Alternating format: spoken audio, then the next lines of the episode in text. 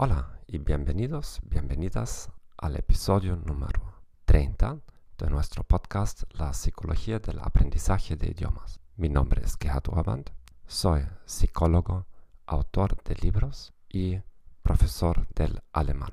En este episodio hablaremos sobre la ventaja de hablar despacio. Espero que no te hayas perdido el último episodio número 29, idiomas extranjeros y mejora de la salud mental. Si aprender un idioma extranjero es crítico para tu carrera, entonces mi libro The Go Method es tu remedio.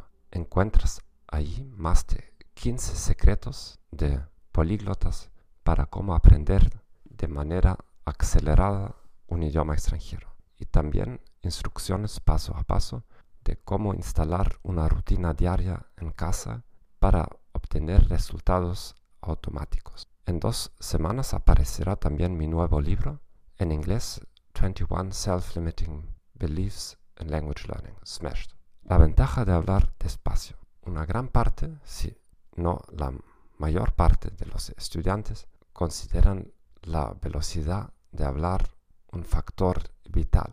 Por un lado, se quejan que los hablantes nativos siempre hablan más rápidamente que un hablante del español. Los alemanes hablan tan rápidamente, los ingleses, los americanos, los rusos, los chinos. Es siempre aquel otro idioma que es hablado mucho más rápidamente que nuestro idioma em, nativo. Por otro lado, quieren ser capaces de hablar a alta velocidad también, porque consideran que cuanto más rápidamente hablas, tanto más competente te considerarán los hablantes nativos. Pero eso no es siempre una buena idea. La cosa más obvia e, es que solamente hablando lentamente al inicio, dominarás perfectamente un idioma. Quiere decir, solamente si puedes controlar todos los aspectos de tu habla, hablando despacito, podrás después acelerar y no cometer faltas. Es la misma cosa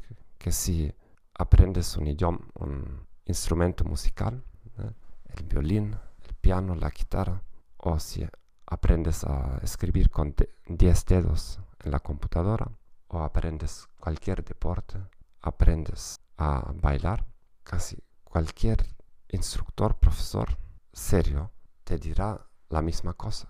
Mejor tocar despacio, más correcto, que tocar con alta velocidad y con muchas faltas. Pero la mayor parte de los estudiantes también en música quieren llegar a ser virtuosos en los primeros meses. Tocan más rápidamente que realmente pueden. Y el resultado es también en idiomas que durante toda la vida no podemos eh, huir de cierto tipo de faltas. Al mismo tiempo, la mayor parte de los estudiantes en los cursos avanzados o que vienen después de haber aprendido 5 años, 10 años alemán, ni siquiera no, no están dispuestos a reducir un poco la velocidad como para trabajar en sus faltas. El segundo aspecto es que no siempre la gente te va a percibir como hablante competente, sino que van a interpretar tu alta velocidad con el hecho que tú estás nervioso, se pasó algo, ¿por qué él está tan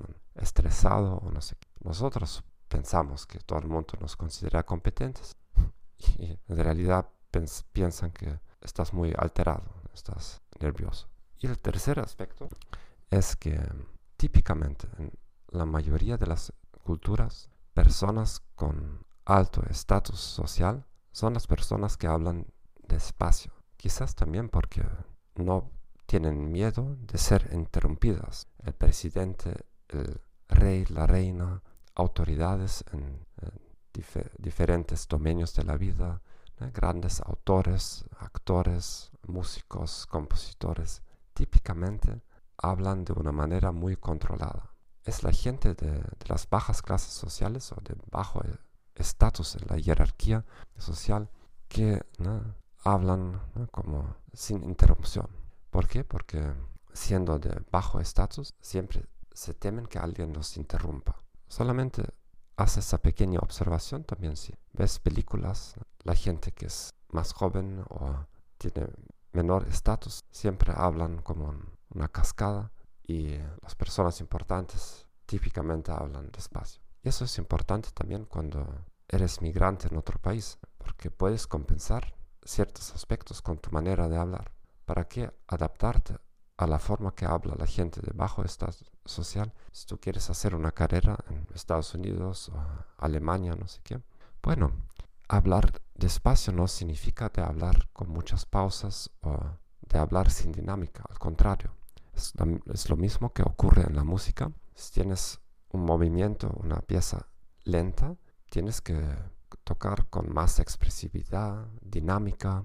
Hablando significa que tienes que variar la velocidad. Ciertas palabras las aceleras, te juegas con los acentos, con, tu melodía y todo eso. Hablar lentamente no necesariamente significa hablar monótonamente. Bueno, espero que esto haya sido útil para ti.